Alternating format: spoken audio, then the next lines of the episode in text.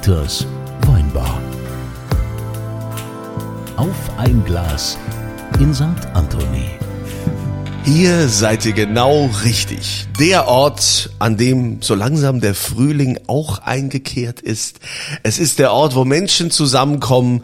Mittlerweile auch schon fast wieder Open Air. Ja, wir sind auch viel draußen im Biergarten der Weinbar. Und ihr wisst, wenn die schwere Tür aufgeht, fragt der Dieter, Was wohl denn trinken? Und die Frage geht heute an einen unermüdlichen, großartigen Mann, der aus der Gastro nicht mehr wegzudenken ist. Ein Mann, der sich einen Namen gemacht hat. Man kannte ihn als den, wie, wie nennt man das immer, Bankettgott. Ein Bankettgott von Mainz, ja. Und dann ging es immer wieder weiter. Und äh, aber das wird er uns gleich erzählen. Wir sagen herzlich willkommen, Dirk Maus. Hallo zusammen. Hi. So, trinken, Dirk. Oh Gott, es geht schon gleich los, ne? Ja. Habt ihr ein alkoholfreies Weizen für mich? Alkoholfrei, das hat aber noch keiner hier Das gewollt. hatte man noch nicht. Aber wie es der Zufall so will, also ausgerechnet heute habe ich sowas im Kühlschrank. Warte, ich mach's mal auf. Oh. Bitteschön. Aber wir haben, äh, super, vielen wir haben Dank. tatsächlich nur Weingläser hier. Kunzilein, ja zu aber deinem weinbar. Intro, ähm, also Frühling, ja? Also Ja. ich finde, du bist eigentlich schon eher im Herbst, aber Ja, meinst du so, Ja. so, so gedanklich, oder was? so optisch. Ach so. ja, vielleicht, vielleicht kommt ich bin im Frühling. Winter schon, ja? Ich sehe aus wie Gandalf der Graue. Ja, äh, gut. Das stimmt. Färbst du eigentlich deine Haare oben oder ist es noch Natur? Äh, Das ist dieses Pissoir-Blond, meinst du? Das ist Ja. Natur, ja. Aber das Echt? ist ja von unten wächst das Grau langsam hoch. Ja, ich meine, der Bart ist weiß und Ja, dann ich hast du in da so oben. komischen Übergang. Nein, ich färbe meine Haare nicht. Also die fallen ja eh aus. Und- Aber wie machst du das, Dirk? Färbst du die Haare? Es, es, ist, es geht wirklich gut los. ähm, bei mir ist es so, dass das Wasser abperlt. Ah. das heißt, das heißt, ich brauche mich um die Haare eigentlich nicht mehr kümmern. Der kriegt, kriegt keine nassen Haare. Ja, also herzlich willkommen zum Wohl. Äh, ge, genieß dein alkoholfreies Weizen. Kannst du ruhig einschenken ins Weinglas, weil hier in Dieters Weinbar gibt's keine Weizenbegläser. Interessanterweise, wenn, wenn er Dirk heißt, ist klar, wie alt er ungefähr ist. Ne? Es gibt wenig Menschen. Also der jüngste Dirk, den ich kenne, der war auch schon hier bei uns, glaube ich. Der Dirk Schritt, oder? War der schon mal hier bei uns? Der Ja. vegane Koch? Ja. Das ist der jüngste, den ich kenne, der ist unter 40. Ansonsten ist man so Mitte, Ende 50, wenn man Dirk heißt. Ich hatte auch einen. Mitte 50 würde ich auch Ja, fast schätzen. ja, ja, ja. Die besten Jahrgänge. Ja, natürlich. Sagen, ja. Ja. Das ist übrigens die Kurzform von Dietrich Theoderich. Okay, nach dieser kleinen Einführung und nach diesem kleinen Ausflug, wie ihr das ja hier gewohnt seid in der Weinbar, wo wir also immer gerne abdriften, wollen wir unseren Gast natürlich näher kennenlernen, wenn man hier so an der Theke sitzt in Dieters Weinbar. Äh, lieber Dirk Maus, du bist leidenschaftlicher Gastronom. Wie kamst du denn eigentlich dazu? Du hast ja eine lange Geschichte. Wie war denn das, dass du eigentlich überhaupt zur Gastronomie gekommen bist, dass du das gemacht hast? Damals war das ja noch in, wollte ja auch jeder machen, heute hat da ja keiner mehr Bock drauf. Ja, das stimmt eigentlich, dass heute keiner mehr Bock drauf hat. Äh, aber ich kam wie die Mutter zum Kind dazu, äh, eigentlich über meine Eltern, dass sie es nicht wollten. Sie wollten auf gar keinen Fall, dass ich irgendwas mit der Kocherei, mit Gastronomie zu tun habe, weil da muss man ja Wochenende arbeiten. Und Wochenende arbeiten, das ist eigentlich gar nicht so, äh, was man so eigentlich machen sollte, ne? so mit jungen Jahren. Und ich kam dann durch ein Praktikum, damals bei Steigenberger, eigentlich zu diesem Beruf. Ich war 15 Jahre alt, ich konnte kaum über den Herdblock schauen. Und äh, ja, wie das dann so ist, wenn man so ein bisschen zaghaft, noch ein bisschen so schmächtig am Herd steht und alle Mädels so auf einen gucken und sagen, Mensch, das ist eigentlich genau das Richtige für uns. So einen kleinen zartbeseiteten, den brauchen wir hier am Herd. ja, und dann kommt das, äh, dass die mich alle so verrückt gemacht haben, dass ich gesagt habe, ich muss unbedingt Koch werden. Warst du mal zart beseitet? Ja, muss man wirklich sagen, ich hatte auch mal Haare. Es ist wirklich Ja, ja, wahr. Es sah so ein bisschen aus, so mehr äh, die Heino-Richtung. Ja, es gab so urtypische Fotos auch mal von mir. Da hatte ich mal eine Sonnenbrille auf. Also da kam ich dieser Richtung schon sehr, sehr nah. Und äh, damals war ich noch sehr schlank, ja, sehr hager und auch nicht so arg groß. Ja, also ich würde mal so sagen 1,65. ja, und dann hat das schon ganz gut gepasst. Ja. Ja, und äh, Gastronomie, okay, da hast du dann quasi äh, Kochausbildung gemacht. Richtig, ganz genau. Ich habe eine ganz normale dreijährige Ausbildung gemacht, ja, dann äh, nach der Ausbildung, dann geht's natürlich weiter, ja, und war dann so ein bisschen in der Sternegastronomie tätig, unter anderem auch im Nasserhofen Wiesbaden, äh, im Königshof in München, im Restaurant Funke Nürnberg. Eine ganz lustige Geschichte. äh, Äh, Königshof München, also ich war, ich kam aus dem Bachmeier, Hotel Bachmeier am See in Rotterregern, damals Ja, das Trainingslager vom Ja. FC Bayern München, Ja. genau, in Weissach und äh, bin dann durch, wie der Zufall das wollte, in den Königshof gekommen. Das war damals Hotelrestaurant des Jahres, ganz, ganz groß äh, gehypt worden auch. Und von äh, dort aus hatte ich nachts einen Anruf von einem mysteriösen Menschen, der gemeint hat, ich müsste unbedingt bei ihm arbeiten. Und das war der Peter Fischer in Nürnberg. Der hatte damals dort äh, ganz frisch sein Restaurant eröffnet und hat mir irgendwas von Sternen erzählt und äh, von äh, Trifte nach vorne und man muss die Verrückten alle um sich rumscharen und äh, ja, da habe ich gedacht, das hört sich eigentlich ganz gut an, da musst du mal hinfahren, das musst du dir einfach mal anschauen. Und wir haben dann auch einen Termin vereinbart. Und ich kam dann zu ihm und äh, bin dann vorher gefahren. Das war ein Bäderhaus mit äh, goldenen Wasserhähnen, so könnte man sich das vorstellen, auch mit goldenen Griffen. Und äh, da kam äh, ein Portier mit einem Zylinder, mit einem Frack und machte mir die Tür auf. Und das war mir unheimlich sympathisch, weil ich hatte in meinem vorhergehenden Leben sowas noch nie erlebt, dass mir jemand die Tür aufmacht und dass mich jemand in einen Glasaufzug bittet, um dann sozusagen oben in diesen Palast zu fahren. Und das haben wir dann gemacht. Äh, Ich bin oben angekommen in einem ganz kleinen Restaurant mit äh, Blick über das Industriegebiet von Nür- Nürnberg sozusagen. Und das war schon sehr imposant und äh, hat auch richtig was hergemacht. Also kleines Restaurant, Peter Fischer, ein begnadeter Koch ein Freund vom Alois Köpf damals, Wiesbaden, das waren die Namen, die so ein bisschen was regiert haben und äh, man hat ihn so ein bisschen als Witzigmann-Nachfolger gehandelt und das hat natürlich imponiert und das hat natürlich Lust gemacht auf, ja, mit so einem Mann einfach zu arbeiten. Aber das heißt, du warst schon ganz früh in dieser Top-Gastronomie. Also hast du eine Lehre gemacht und bist dann gleich in die Sterne-Gastronomie weiter, ja? Ja, ganz genau. Also ich Also du hast jetzt nicht gedacht, ich gehe in so einen Wiener Wald oder so. Ja, ich, damals war natürlich Steigenberger auch noch ein Riesenname, das darf man nicht verkennen. Ja, und äh, damals so überhaupt so, ein Lehr, eine- so eine Lehrstelle zu bekommen, das war äh, wie ein Sechser im Lotto. Und äh, das war schon eine tolle Geschichte. Und äh, ja, dann ging es eigentlich in die Sterne-Gastronomie rein. Und äh, ja, nur abgedriftet bin ich dann irgendwann sozusagen in den Groß, äh, der Kunze hat das schon so schön gesagt, in diesen Großbankettbereich über, über das Hilton Mainz, über die Rheingoldhalle, über die Großveranstaltungen, die wir natürlich dort auch gemacht haben. Keiner hat mir damals überhaupt zugetraut, dass ich sowas kann. Auch, dass ich kalkulationssicher sein äh, könnte in irgendeiner Form, weil man kennt ja alle, die so aus der Sterne-Gastronomie kommen, Steinbutt hinne und vorne der Zippel abgeschnitten und schon sind wir alle äh, jenseits von Gut und Böse, vom Finanziellen. Und so wurde ich auch in diesem Konzern am Anfang gehypt und gehandelt, weil man hat mir das eigentlich von der oberen Liga gar nicht so zugetraut. Und äh, man musste sich dann von was Besserem überzeugen lassen, sozusagen, ja.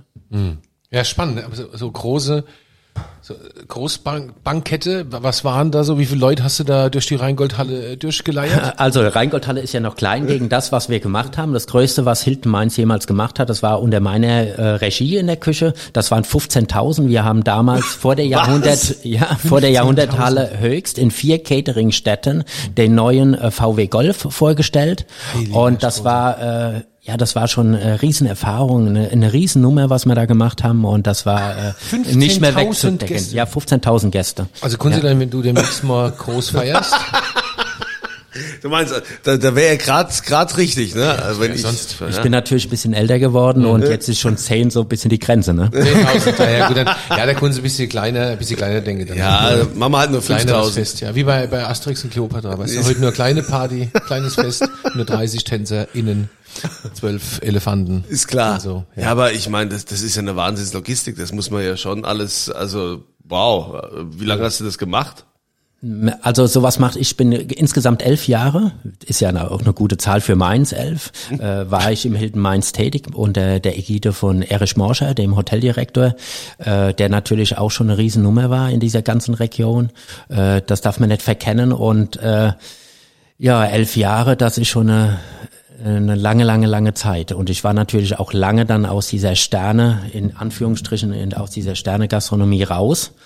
und äh, ja, habe mich dann wesentlich darauf konzentriert, Veranstaltungen zu machen, aber auch Restaurants zu leiten, 45 Köche unter mir zu haben und äh, ja, wir hatten ja die Küche war wie ein kleines Fußballfeld, so kann man sich vorstellen mit äh, Förderbändern und äh, ja, das hat schon alles so seinen, seinen Spaß gehabt. Aber dann hast du ja auch dann selbst die Jagd nach dem Stern begonnen.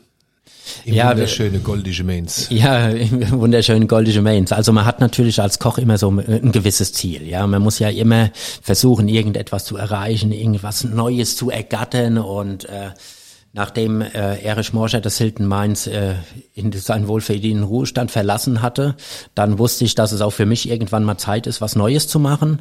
Und äh, über die Wohnbau Mainz äh, äh, gab es dann die Möglichkeit, äh, ja, im Staatstheater sozusagen über den Dächern von Mainz äh, bisschen Gastronomie zu spielen. Ich nenne es mal so zu spielen, weil dieses Angebot war folgendermaßen, ich erzähle es ganz kurz.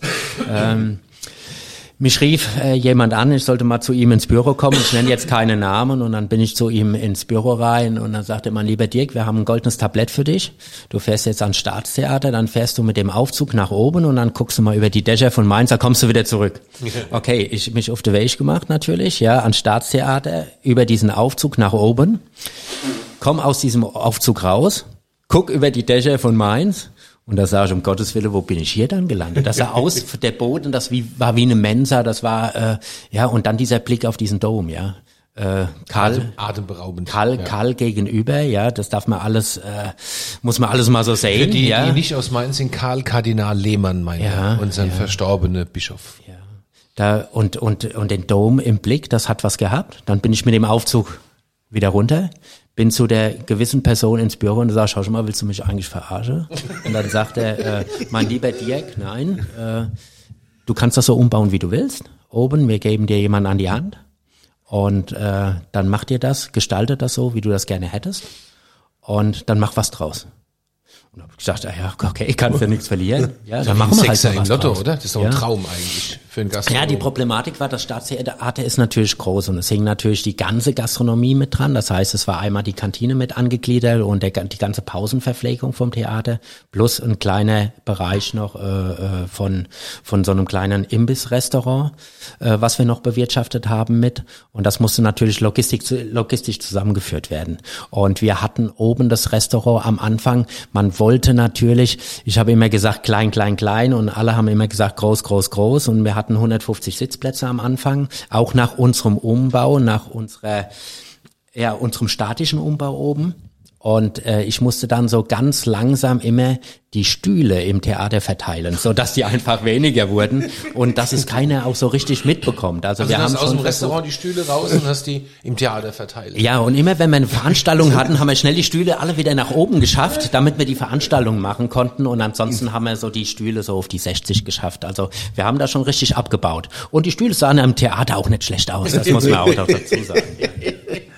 Und die haben sich gewundert, warum das Theater nicht ausgelastet ist. Ja, aber hast du dir denn da auch dann einen Stern erkocht? Wie war das? Ja, das ist. Äh, es Das war eine ganz heiße Geschichte, Das war eine gell? ganz heiße Ja. Geschichte da oben, weil äh, alle, alle haben so natürlich erstmal gesagt, um Gottes Willen, was machst du da? Und dann sag ich, ja, mir koche jetzt war da oben Sterne. Aber so einfach ist das natürlich nicht, weil wir natürlich äh, Geräuschpegel hatten von oben nach unten, die eine Katastrophe waren. Die, der Zugang zum Restaurant war eine Katastrophe. Äh, über diesen gläsernen, also nicht gläsernen Aufzug, sondern über diesen innenliegenden Aufzug, wo auch das Theater drüber gelaufen ist.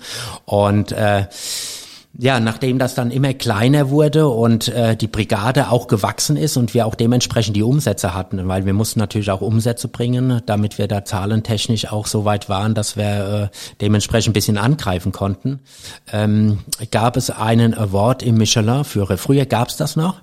Da gab es einen Award, da wurde sowas ganz Komisches da reingedruckt und dann hieß es, wenn die Qualität und das alles so bleibt, wie es ist, und dann kriege die da, ob es sozusagen einen Stern. Und das war natürlich äh, ausschlaggebend, noch mehr Gas zu geben, noch mehr Initiative, noch mehr Elan in eine Sache rein zu, äh, und auch wenn keiner darüber spricht und man sagt immer, man kocht für die Gäste und wie Ja, ja. toll das alles so schön ist, ist der innere Ehrgeiz natürlich so gewachsen, dass das manchmal schon äh, sehr brutal werden kann. Was so, ich sage immer, alles was nicht so rechts und links äh, bei drei auf den Bäumen war und mir im Weg war, war da schon ein bisschen schwierig. Ja? Das muss man einfach mal, das muss man einfach mal so sagen. Ja, okay, der Tag kam, der Michelin kam raus und wir hatten keinen Stern. Es war wirklich so, also der Stern war überhaupt nicht da und jetzt erzähle ich ein bisschen was aus, äh, aus meinem Buch, aus meinem Tagebuch, weil das ist eine, eine ganz schöne Geschichte. Also der Stern war nicht da. Ähm, am nächsten Tag kam ein Tester von Michelin. Ich hatte mittlerweile alle Urkunden von der Wand abgehangen, habe mich dann in mein Büro rein äh, äh, äh, äh, gezwängt. Das war so ein ganz kleines zweimal zwei Meter äh, Büro und habe dann so ein bisschen über den Dom halb drüber geguckt, ja und habe dann ein bisschen geschmollt und dann sagt er, äh, ja Herr Maus, was sagen Sie denn dazu, dass Sie keinen Michelin-Stern haben? Und dann sage ich, äh, was, was was soll man dazu sagen? Das ist einfach so wie es ist, ja. Und äh, jetzt jetzt muss ich wohl damit zurechtkommen. Ja, sagt er, ja, Sie können aber gerne mal in die Testberichte einschauen. Sie können äh, gerne einen Termin. Damals war die Frau Kasper noch Chefredakteurin von dem Guide Michelin. Äh, da können Sie einen Termin machen. Ja, und dann können Sie einfach mal äh, schauen, was da überhaupt passiert ist. Und was so auch ein Tester, was er da so im Hintergrund bewegt. Das ist ganz interessant, was da so auch passiert. Ja. Mhm. Und meine ja, meine damalige Lebensgefährtin, meine jetzige Frau, die hat gesagt, das machen wir auf jeden Fall. Wir machen einen Termin, wir fahren, wir fahren nach Karlsruhe, wir gucken da einfach mal rein, was da, was da passiert. Ja, und dann sind wir, nachdem wir uns äh, ja ein bisschen beruhigt hatten, sind wir dann nach Karlsruhe gefahren, äh, haben dann in die Testberichte eingesehen und wir hatten in diesem Jahr hatten wir wirklich drei Berichte und damals haben die mit lachendem Gesicht, ja, wie so eine Karikatur oder so ein Negativgesicht äh, wurde dann bestimmt, er kriegt einen Stern oder er kriegt keinen Stern, keine Ahnung, so ist es halt, ja. Anscheinend geht's nur ums Essen, alles was da auf dem Teller liegt. Und wir hatten in diesen äh, drei Berichten zweimal den lachenden, äh, den das lachende Gesicht und beim dritten Mal ist irgendwas passiert, ja. Und das war ein Tag vor unserem Urlaub, vor unserem Jahresurlaub. Und da haben wir anscheinend nicht genug oder konzentriert gearbeitet, dass so zwei kleine Fehler drinne waren. Und da war der Tester, der einfach da war, der hat mal so ein äh, Gesicht nach ohne gezogen und damit war das Thema äh, sozusagen durch gewesen. Wie ja, frustrierend war das? Das war, äh, das kann man sich gar nicht vorstellen, wenn man, äh, das war wie eine Jagd, eine Jagd nach einem Phantom und man, man erwischt dieses, diesen Phantom irgendwie nie. Ja. Und man gibt alle Kraft rein über eine, eine, lange, lange Zeit, nicht nur dieses Jahr, sondern auch die vorhergehende Zeit, mhm. immer wieder in, in Push-up, in Leistungen, man macht und tut. Und man kommt natürlich aus dem Groß-Catering-Bereich, ja, muss natürlich noch mehr bringen als alle anderen, die einfach, ja, mit einem Namen schon aufwarten, ja.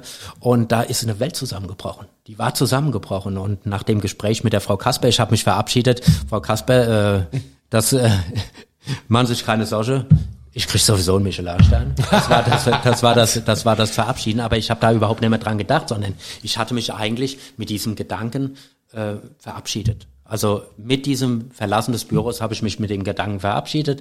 Wir, wir sind zurückgefahren, wir haben äh, ganz normal unseren Job gemacht, ja, aber weniger mit Druck, sondern eigentlich ohne Druck. Ja, und dann kam irgendwann ein Anruf, war auch wieder eine ganz verrückte Zeit, weil der Wohnbau man hatte das alles mitbekommen, was da oben passiert ist. Äh, die Wohnbauer hatte eigentlich schon die Kündigungen ausgesprochen und äh, das Restaurant sollte aufgelöst werden. Ähm, also ihr wart im Abwicklungsprozess. Richtig, wir waren sozusagen in diesem Abwicklungsprozess drinne, weil die Wohnbau sich halt von allen gastronomischen Betrieben äh, finanziell getrennt hat. Nicht nur von dem Staatstheater Mainz, sondern da hm. ging es noch um ganz andere Betriebe.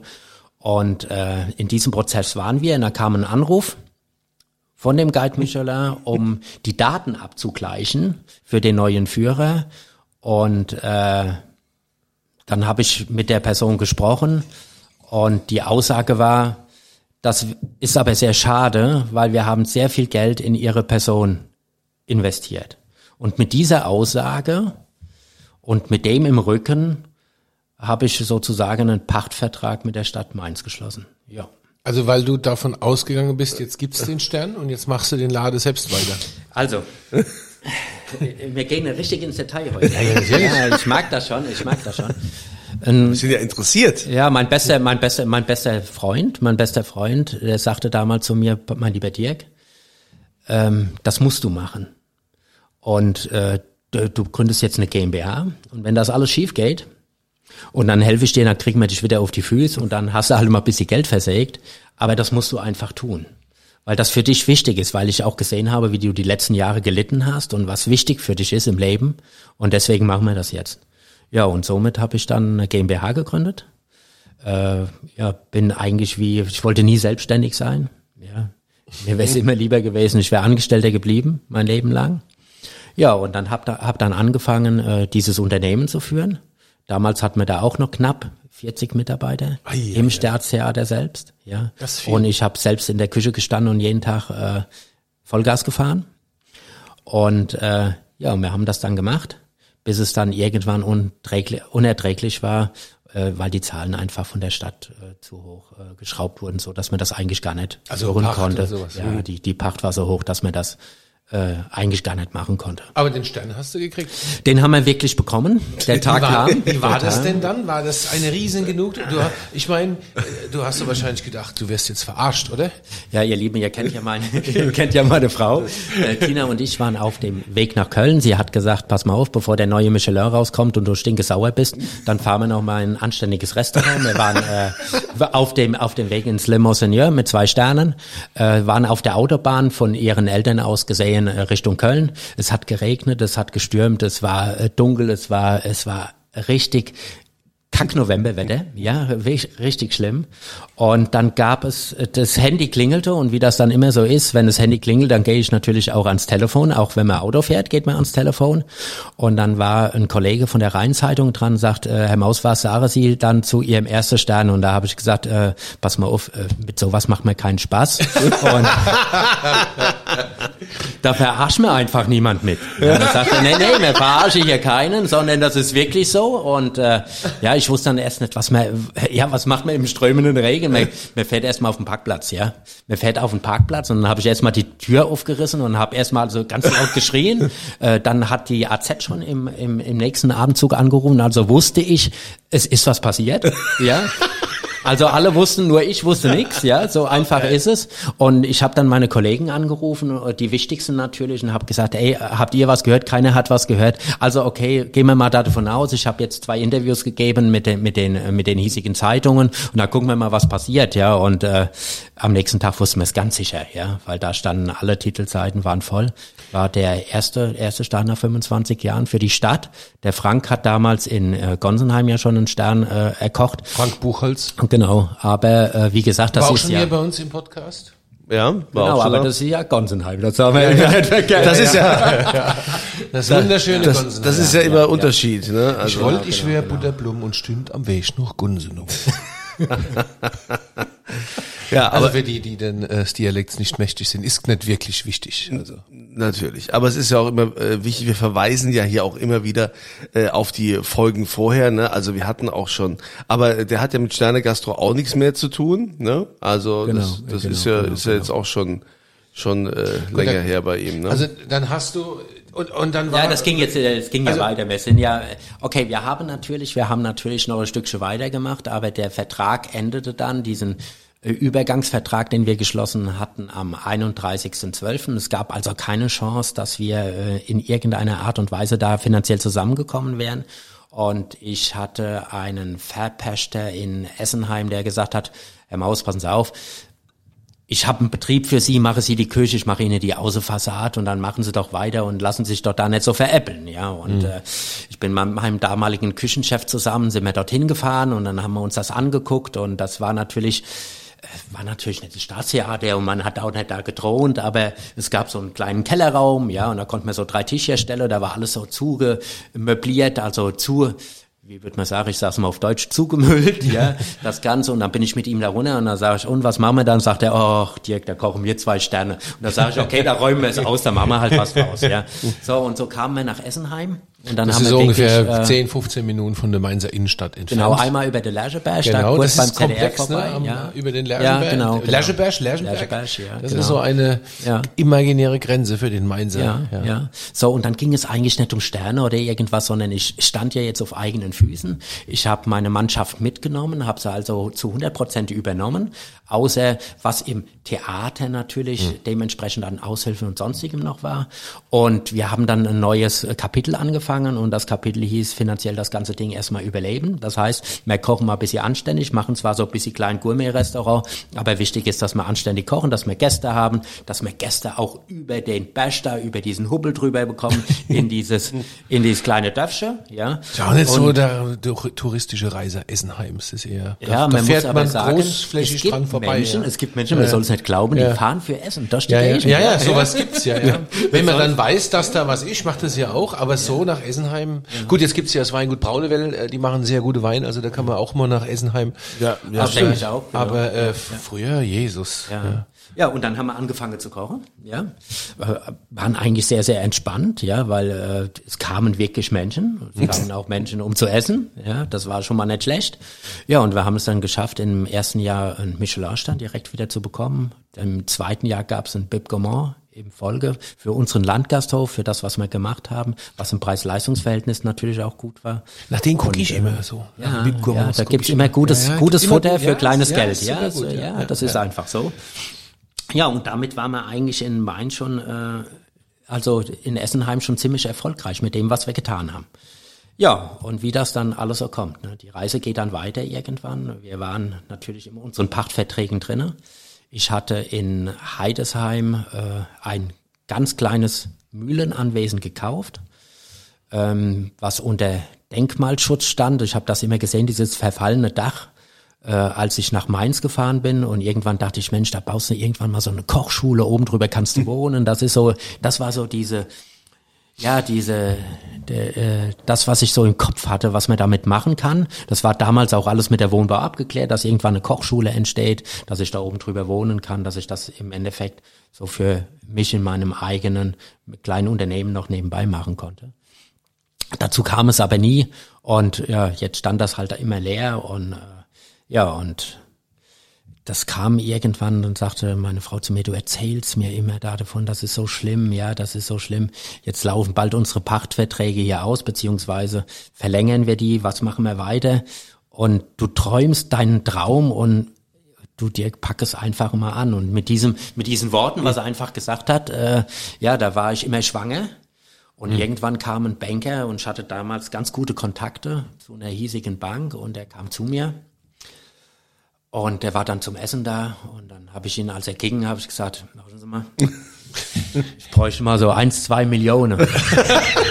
ja, ja. Und da hat er mich in den Arm genommen, das ist wirklich, das ist Tatsache. Und dann sagt er, Herr Maus, das ist kein Problem, kommen Sie morgen bei mir ins Büro. Und das war ausschlaggebend für das, was dann passiert ist. Gut, ja. heute undenkbar, ne? Heutzutage völlig undenkbar. Ja, ja.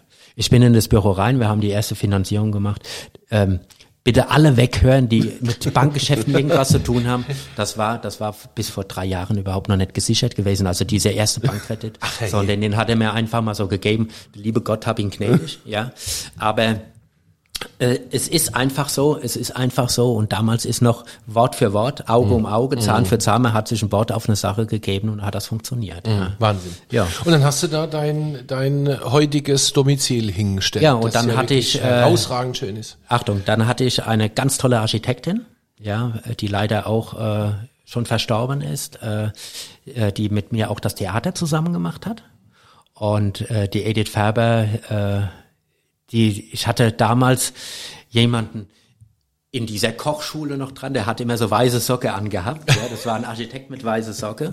Und der ist dann immer rumgelaufen und hat gesagt, dann machen wir das so und so. Ich glaube, das Kunstler hat auch weiße Socke, gell? Nein, habe ich nicht. Ich habe rosa, Ah, rosa und Socke habe ich. Entschuldigung. Entschuldigung. Ja, man kann es auch nicht so genau erkennen. Rosa, die- gelb. Ja. Ist aber auch interessant.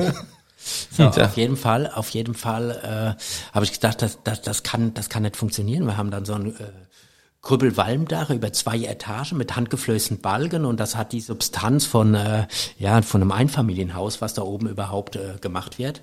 Und die, dann habe ich äh, damals die Edith angerufen und habe gesagt, Edith, äh, kannst du dir sowas vorstellen, mit mir sowas zu machen? Und ja, Budget ist klein, aber ich würde schon ganz gern, ja. Und da sagt sie, oh Dirk, das hört sich gut an, das machen wir. Und das war wirklich eine Frau, ein Wort. Es war, äh, wir sind zusammen losgelaufen, wirklich da Hand in Hand und dann äh, haben wir äh, das Restaurant geplant. Und sie hat sehr, sehr viel von, von sich mit eingebracht, was halt denkmalschützerisch überhaupt möglich war. Äh, auch eine Küche anzuordnen in dieser Größenordnung, äh, äh, alles was dazugehört. Ja, und dann haben wir einfach angefangen, ja. Und aus dem ersten Kredit wurde ein zweiter Kredit und wurde ein dritter Kredit und wurde ein vierter Kredit. Ja, aber irgendwie geht's dann immer, immer so weiter, ja. Und wenn man einmal angefangen hat und dann läuft einfach dieses Mühlrad, das läuft. Ich hatte da irgendwie so das Gefühl, da steht noch so ein alter Mönch hinter mir, der so manchmal mir auf die Schulter schlägt und sagt, äh, Dirk, komm, mach weiter, mach weiter. Und als ein neues Tor unten am Eingang da war und auch die Familie Krebs so ein bisschen mitgezogen hat mit dem, was wir gemacht haben, ähm, ja, da sind mir schon manchmal so die Tränen gelaufen, was so ein kleiner Koch vielleicht doch bewegen kann, ja. Ganz, also ganz komische, ganz komische Geschichte, ja. Ja, du hast ja da so einen ganz eigene Kosmos für dich geschaffen da in diesem. Ja, so ein Kleinod, diesem, ja. Ja, auf diesem wirklich ein Stück. Kleinod Kunzilein und, ich waren ja äh, auch Sandhof heißt Der es. Sandhof, genau. Kunzilein und ich haben da einen Kochkurs gemacht, der wurde mir zum Geburtstag geschenkt. Also Kunzilein hat während des gesamten Kochkurses, äh, der Kunze hat den ganzen Kochkurs geworfen, er hat Zwiebeln geschnitten. Ja, ohne mich hättet ihr nichts essen können, ne? weil die Zwiebel ohne die Zwiebel, ja, da Was hast geht du gar sonst nichts. noch gemacht? Ich habe dir Wein nachgeschenkt, weil es war ja auch dein, dein Geburtstagsgeschenk. Na, ich habe mich um deine Gäste gekümmert, Ah, ja. was man halt so mal so Public Relations halt, ne? Genau. Ja, Aber die Zwiebeln waren natürlich die Grundlage zum Erfolg. ja, das waren so Er, riesen. hast er weint heute noch, er weint. Ja. Ja, ja. Und dann hast du dort in dem Sandhof ja auch wieder einen Stern gekocht. Richtig, auch wieder im ersten Jahr, also direkt. Man würde sagen, das ist dann der dritte sozusagen. Ja. Ja, die eine, wenn, sie nicht so, wenn sie nicht auf einem Tableau sind, dann sind Ja. sie dreimal hintereinander. Das muss man auch erstmal machen. Ja. Ja. das ist einfach so. Und wir haben dann äh, ja eigentlich äh, das erreicht, was wir erreichen wollten, weil wir wollten, wir haben immer gesagt, wir müssen es finanziell stemmen, das Ganze, was wir da tun, sonst äh, ist irgendwann so die Theodor-Heuss-Brücke ohne drunter unser Ziel. Und die Leute kamen, wir haben die Türen geöffnet, die Leute waren da und wir sind mit unserem eigenen Konzept, mit einem sehr offenen Konzept, Land, Landgasthof und Gourmet-Restaurant, das so ein bisschen mehr Gourmet-Part, das war damals schon so ein bisschen abgegliedert, gar nicht so die Hauptattraktion, sondern die Hauptattraktion war eigentlich immer, wir machen was Anständiges auf der Teller, wir kochen was Anständiges, was den Leuten Spaß macht, so dass die zu uns wiederkommen, weil das ist ja auch schon ein bisschen außerhalb, man muss ja erstmal hinkommen, ja, so, und sie sind wirklich gekommen und haben da alle mitgespielt, ja, auch die, äh, ja, auch die Bevölkerung außenrum, ja. Und jetzt gibt's wieder einen Break. So. Wieder alles neu. Ja, leider, leider, leider. Manchmal denkt man, man könnte immer das so alles bis zum Ende machen. Aber das ist einfach nicht so, weil die Zeiten einfach auch anders geworden sind. Und nach dieser ganzen Pandemie, nach äh, Corona, nachdem es äh, für uns Gastronomen sicherlich nicht einfach war, obwohl wir immer sagen mussten, wir waren immer, äh, wir haben immer ein volles Haus gehabt, immer wenn es wieder losging, äh, war bei uns immer äh, richtig was zu tun. Wir haben alles überbrückt mit Foodtruck. Wir haben eigentlich ja keine große Kurzarbeit gehabt, sondern wir haben eigentlich immer weitergemacht und es hat sich auch immer weiter gerechnet, das was wir gemacht haben. Ist es so äh, gewesen, dass es einfach kein Personal mehr gab. Ja, und irgendwann standen wir vor ja, mit dem Rücken an der Wand. Wir haben händeringend Mitarbeiter gesucht. Ich hatte jahrelange Mitarbeiter, die sich aber einfach auch mal verändern mussten, weil wenn jemand mal sieben, acht Jahre dabei ist, ein junger Mensch, der muss einfach auch mal was anderes machen. Ähm, ja, dann äh, geht es halt mal irgendwie nur anders weiter. So, und dann haben wir überlegt, was machen wir? Gehen wir auf eine Drei-Tage-Woche, gehen wir auf eine Vier-Tage-Woche. Äh, äh, was ist, was ist eigentlich in, in unserer Zukunft? Was wollen wir überhaupt? So, und dann steht einmal ganz klar eins im, im, im Vordergrund, wir wollen Spaß haben an dem, was wir tun, jeden Tag. Wenn wir morgens aufstehen, wollen wir ohne Druck irgendwas tun. Wir wollen es mit Spaß tun und dann müssen wir grundsätzlich etwas verändern. So, und wir haben uns dann dazu entschlossen, einfach diese Öffnungszeiten wegzunehmen dass wir äh, äh, auf Private Dining, das heißt für uns ab zehn Personen kann man reservieren. Äh, am besten ist immer, man listet dir koche so wie er möchte. Das ist immer das Einfachste und das ist auch für die Gäste das Beste. Da kriegen sie nämlich die beste Ware. Oder man bespricht einfach die Menüs im Vorfeld, so dass es für uns einfach kalkulationssicher ist. Wir haben eine tolle Veranstaltungslocation, dass wir tolle Veranstaltungen machen können, die auch dementsprechend gebucht sind. Äh, wir haben ja vorher schon mit diesen ganzen Sachen gelebt. Das war 50 Prozent von unserem äh, ganzen Umsatz. Der Gourmet-Part war ja nur so ein, ein, ein Minimum von diesen ganzen Zahlen und wir haben gesagt, okay, wir machen das, was wir machen können, das heißt mit einer kleinen Mannschaft. Wir haben noch einen Koch mit dabei, meinen äh, Spüler, der schon 17 Jahre bei mir arbeitet und wir sind so eine kleine eingeschworene Gemeinschaft mit meiner Frau. Wir helfen im Service mit und wir machen alles zusammen und wir lassen uns einfach nicht mehr an die Wand drücken. Wir bezahlen keine Preise, die äh, zwischen gut und böse sind und wir äh, warten jetzt einfach mal ab, was, was so in Zukunft passiert. was passiert auch so auf dem Arbeitsmarkt selbst, weil es ist nichts in Stein gemeißelt, das steht ganz klar fest, aber wir gehen einen anderen Weg und wir sind bereit, diesen Weg jetzt einfach zu gehen äh, und nach vorne zu schauen und zu sagen, okay, wir machen das, was wir leisten können, das machen wir gut und das machen wir mit Freude. Und das ist ganz, ganz wichtig. Ja, ich finde das total gut. Ich finde es äh, mutig, aber auch äh, gut überlegt. Also ich finde es finde es eine gute Sache. Was denkst du, wie sich das äh, entwickelt mit dem mit der Gastronomie und dem Personal? Gibt's da glaubst du, die Leute kommen wieder oder weil irgendwie Ja, ich kann mir schon vorstellen, dass die Leute müssen ja irgendwann wiederkommen. Es kann ja nicht sein, dass es überall kein Fachpersonal mehr gibt. Das kann nicht sein. Aber ich denke, dass es auf eine andere Art und Weise weitergeht. Entweder geht es wirklich mit Arbeitszeiten anders weiter. Äh, es geht wahrscheinlich mit ja, vielleicht mit einer drei, vier Tage Woche, das kann ich einfach nicht absehen, wie es weitergeht. Aber es wird sicherlich wieder dazu kommen, dass äh, Menschen sich auch besinnen, auch wieder in der Gastronomie arbeiten zu wollen. Haben wir denn mittlerweile, Beruf. haben wir denn mittlerweile eine Erkenntnis, wo die alle hin sind, die Leute? Ich meine, die kann, kann nicht jeder bei, bei Rewe und Edeka sein. Also äh, was man so hört, sind viele ins ähm, Logistikgeschäft abgewandert. Ja.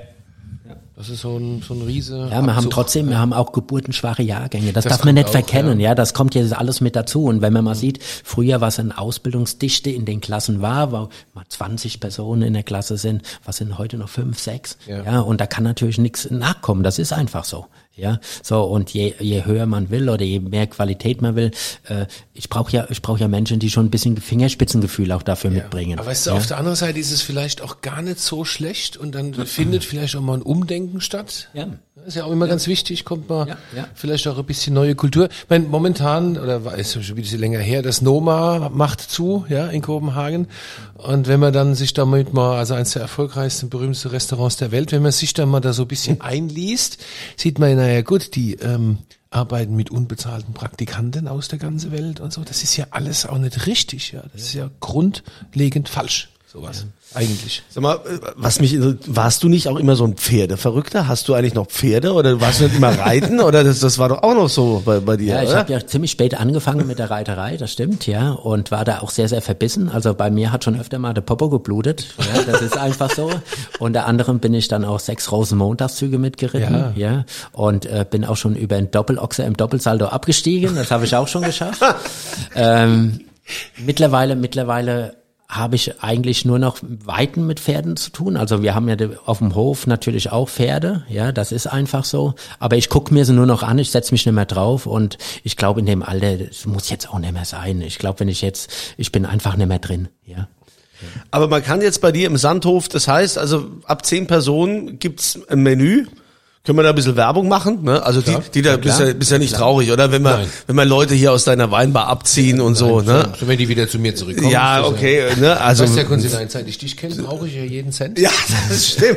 Der, teuerste Gast, weil er, weil er halt immer anschreiben lässt. Deshalb. Also, was, was muss ich denn da investieren oder so, wenn ich jetzt sag, ich will hier auf den Sandhof, ich habe äh, zehn Leute zusammen, vielleicht sind wir auch zwölf oder 15. Ähm, was kriege ich da geboten? Also es kommt natürlich immer drauf an, was man gerne möchte. Das ist ganz klar. Und je mehr Personen es werden, desto mehr, mehr kann man natürlich auch über den Preis reden. Aber ansonsten gibt's es gibt eine Basis und die Basis steht einfach fest. Ja und äh, man kann das alles über die Homepage einfach mal äh, ersehen. Das, Ganze verlinken wir natürlich, Ja. wie immer. Ja, Genau. also gut. Und einfach, einfach, wir können über alles reden, wir können alles machen und wir sind eigentlich offen für vieles Neues. Und Also ich kann es empfehlen, wie gesagt, mir wurde ja von meinem Kunzilein und ein paar anderen lieben Menschen ähm, ein Kochkurs geschenkt. Und das war total toll. Ich kann es nicht anders sagen. Also wir gehen, mal auf diesen, wir gehen mal auf diesen Kochkurs. Wir machen natürlich nicht nur Kochkurse, wir machen auch Weinmenüs, Hummermenüs, Gourmetmenüs. Also man kann auch individuell noch bei Mhm. uns reservieren, aber wir machen das alles im kleinen Stil. Das heißt, wo vorher 30, 40 Leute saßen, sitzen vielleicht heute nur noch 20, 25 Leute und man hat immer die Küchentür offen. Das heißt, man ist im Kontakt mit mir. Auch bei einem Menü ist man in Kontakt mit mir. Man kann einfach mal in die Küche sagen, mal gute Sache, was ist denn da los? Und die Leute nehmen das an. Die Leute, die ich habe momentan eine Begeisterungswelle. Warum das so ist, ich weiß es nicht. Ja, früher habe ich mich immer so verkeilt hinter der Tür, habe dann noch so ein Keil. rein. hoffentlich kommt keiner rein, hoffentlich will keiner was von mir. Geht mal ja. keiner auf den Sack. Ja, und heute, Koch, ne? ja, und heute ist das so eine lebende Gastronomie. Ich glaube, dass das auch äh, so ein bisschen was ausmacht, dass man lockerer wird, entspannter wird. Äh, wir machen, ich sag's ganz ehrlich, der Druck ist nicht mehr da. Der Druck ist nicht mehr da. Ich bin, ich bin, glaube ich, auch jetzt schon in gewissen Teilen ein ganz anderer Mensch, dass ich einfach auf Leute zugehe, dass ich wieder ganz, ganz viele Sachen mit Spaß mache, ja.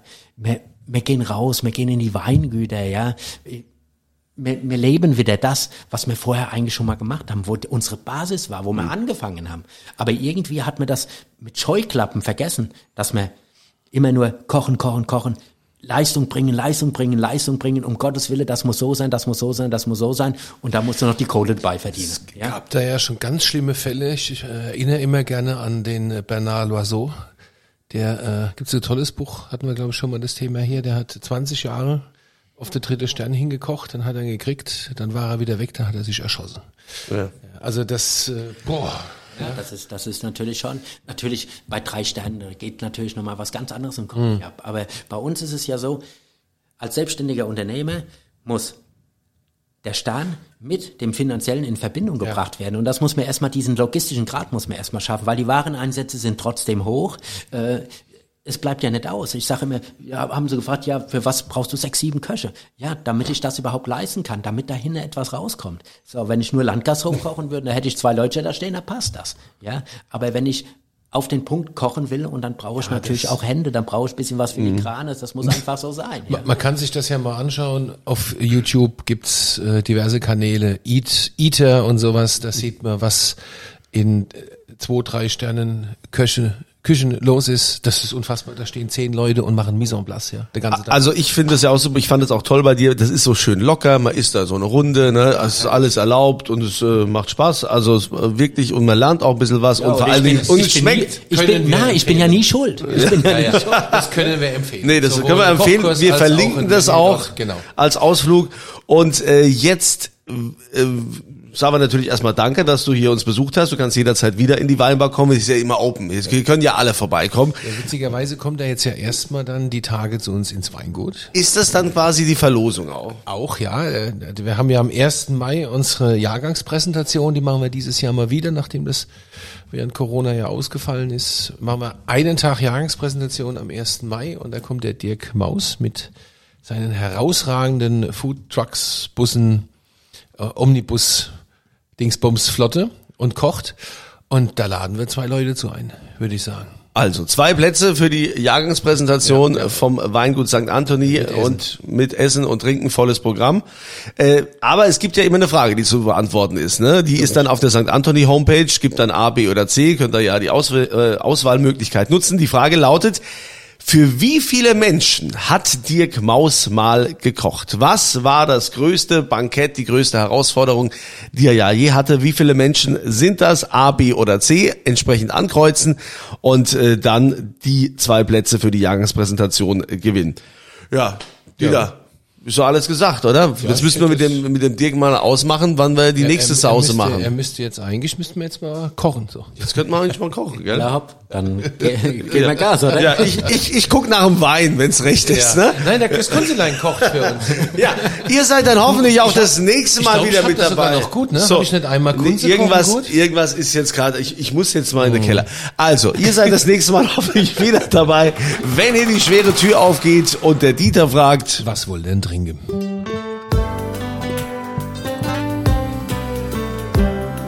Dieters Weinbar. Auf ein Glas in St. Anthony.